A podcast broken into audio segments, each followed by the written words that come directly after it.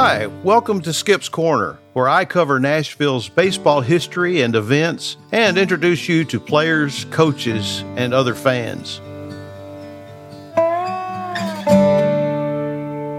Do you have a favorite player that you like to read about or like to study or have heard about, or even that plays today, such as Mike Trout, but in the old days, maybe Mickey Mantle or Roger Maris or Whitey Ford or Stan Musial or Bob Feller or Lou Gehrig or so many others? Maybe those are your heroes. My hero is Babe Ruth.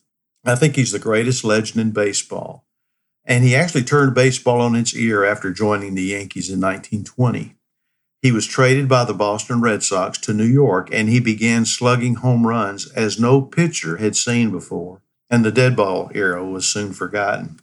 He would be instrumental in shifting public interest away from the Black Sox scandal in Chicago in 1919, quite possibly saving the sport from uncertainty.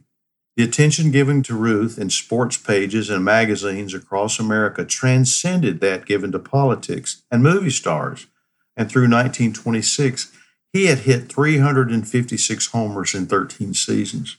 So it was no surprise that enormous crowds would show up to see him play, especially when he would spend the off-season barnstorming across America with a slew of players, including his Yankees teammate Lou Gehrig. When teams left Florida after spring training, too, they would head north to begin the regular season, but not after stopping in cities on the way to play exhibition games. So Nashville was one of those cities, and on April the 6th, 1924, the Yankees faced Brooklyn, and the game ended up being a tie, 8-8, in front of, if you can believe it, 12,000 fans, some who lined the outfield hills due to the overflow. They stopped the game so the teams could make the train to move on to the next city. There were hits into the right and center field crowds, and there were ruled doubles, with any hit into the left field throng would be ruled a triple, unusual ground rules for that game. And before the game, someone gave Ruth two large twists of Tennessee tobacco. Don't know what happened to that tobacco. My guess is he would have passed it around with his players. So many wanted to get a look at Ruth. At 3 p.m. that day, the ticket office was closed so the game could begin. And some fans had come to the park as early as 9 a.m. They were anticipating his arrival.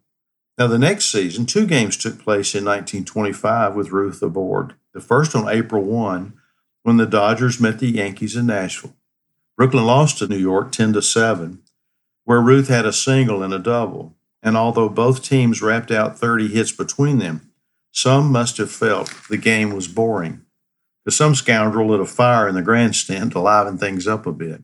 That's pretty dangerous in a wooden grandstand.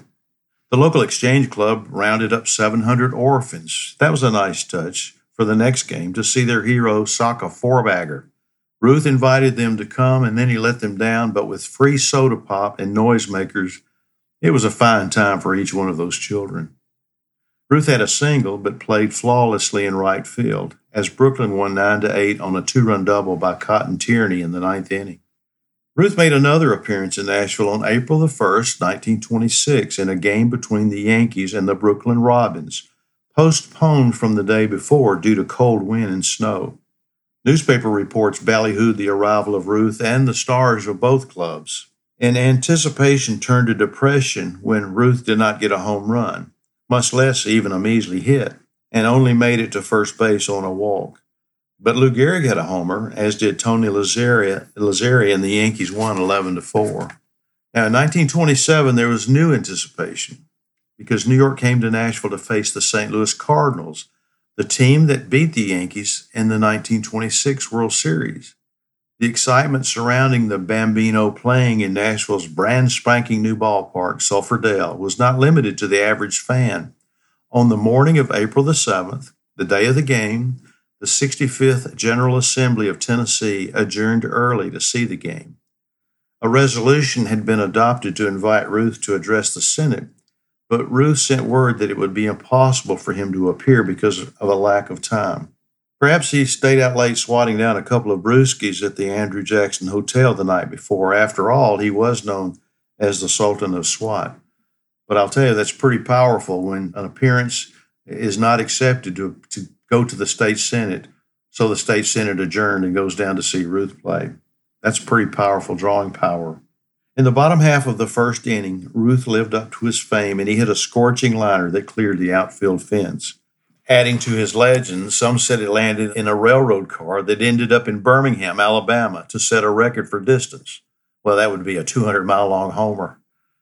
With a damp field under cloudy skies, 5,000 fans saw the Cardinals beat the Yankees 10-8, and a repeat performance of the World Series the season before. But Ruth would go on to hit 60 home runs that season, a mark that was a long time standing before Roger Maris hit 61.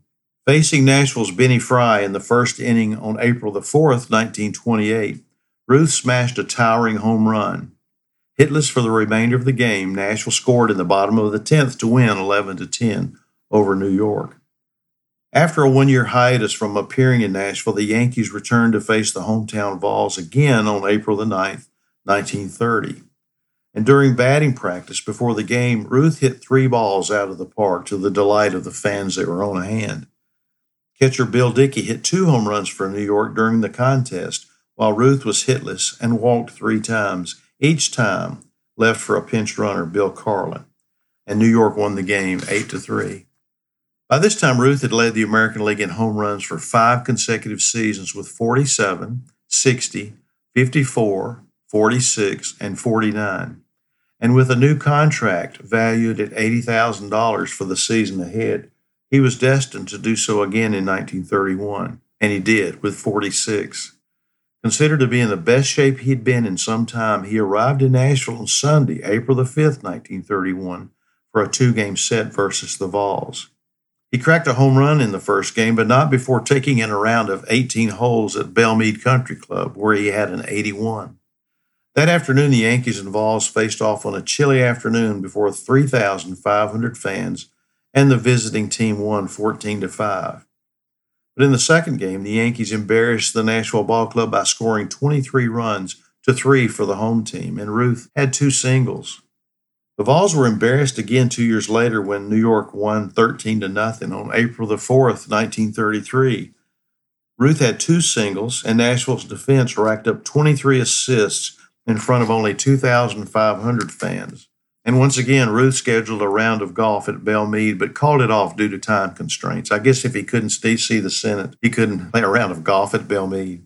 Now, manager Charles Dressen's Nashville Vols won over the Yankees 5-4 at Sulphurdale on April the 7th, 1934. This time there were 3,000 fans on hand, and the Yankees were stymied by the pitching of Hal Stafford, who relieved in the 5th inning and allowed only 4 hits through the last 5 innings while striking out 5 for Nashville.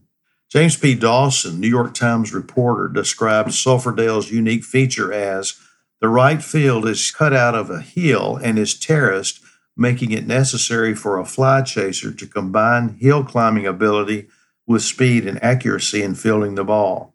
And Ruth was one of those fly chasers. Dawson reported that the Babe almost broke one of his legs catching Bill Rotta's fly on the climb in the first. The Babe slipped and stumbled but climbed on and came up with the ball. Ruth went 2 for 4 that day, as did Lou Gehrig, and neither hit a home run. Now, the next day, the teams played before a crowd of 5,000, and the Vols beat Joe McCarthy's Yankees 6-5 for the second day in a row. And Dawson reported in the New York newspaper that 2 home runs at Sulphurdale cleared the high fence and a 30-foot wire extension on the abbreviated mountain in right field. Neither of them was hit by Ruth, but he was 2 for 3 and drove in 2 runs. Lou Gehrig was 1 for 2, and Bill Dickey was hitless in 5 appearances at the plate. It was Ruth's last appearance in Nashville. But Ruth, always the man who seemed larger than life, according to reports about the way he lived it, made his appearances in Nashville and contributed to his larger-than-baseball persona. Well, that's the story of Babe Ruth coming to Nashville several times. He's my hero. He always will be, I think. I don't think I'll ever not admire Babe Ruth for what he did and how he saved baseball, in my opinion. And I appreciate you listening in. If you want to contact me and tell me how you like this story, if there's another story or something else you'd like me to research, feel free to email me at 262downright@gmail.com. I am always grateful that you would listen in, and I hope you'll join me again another time.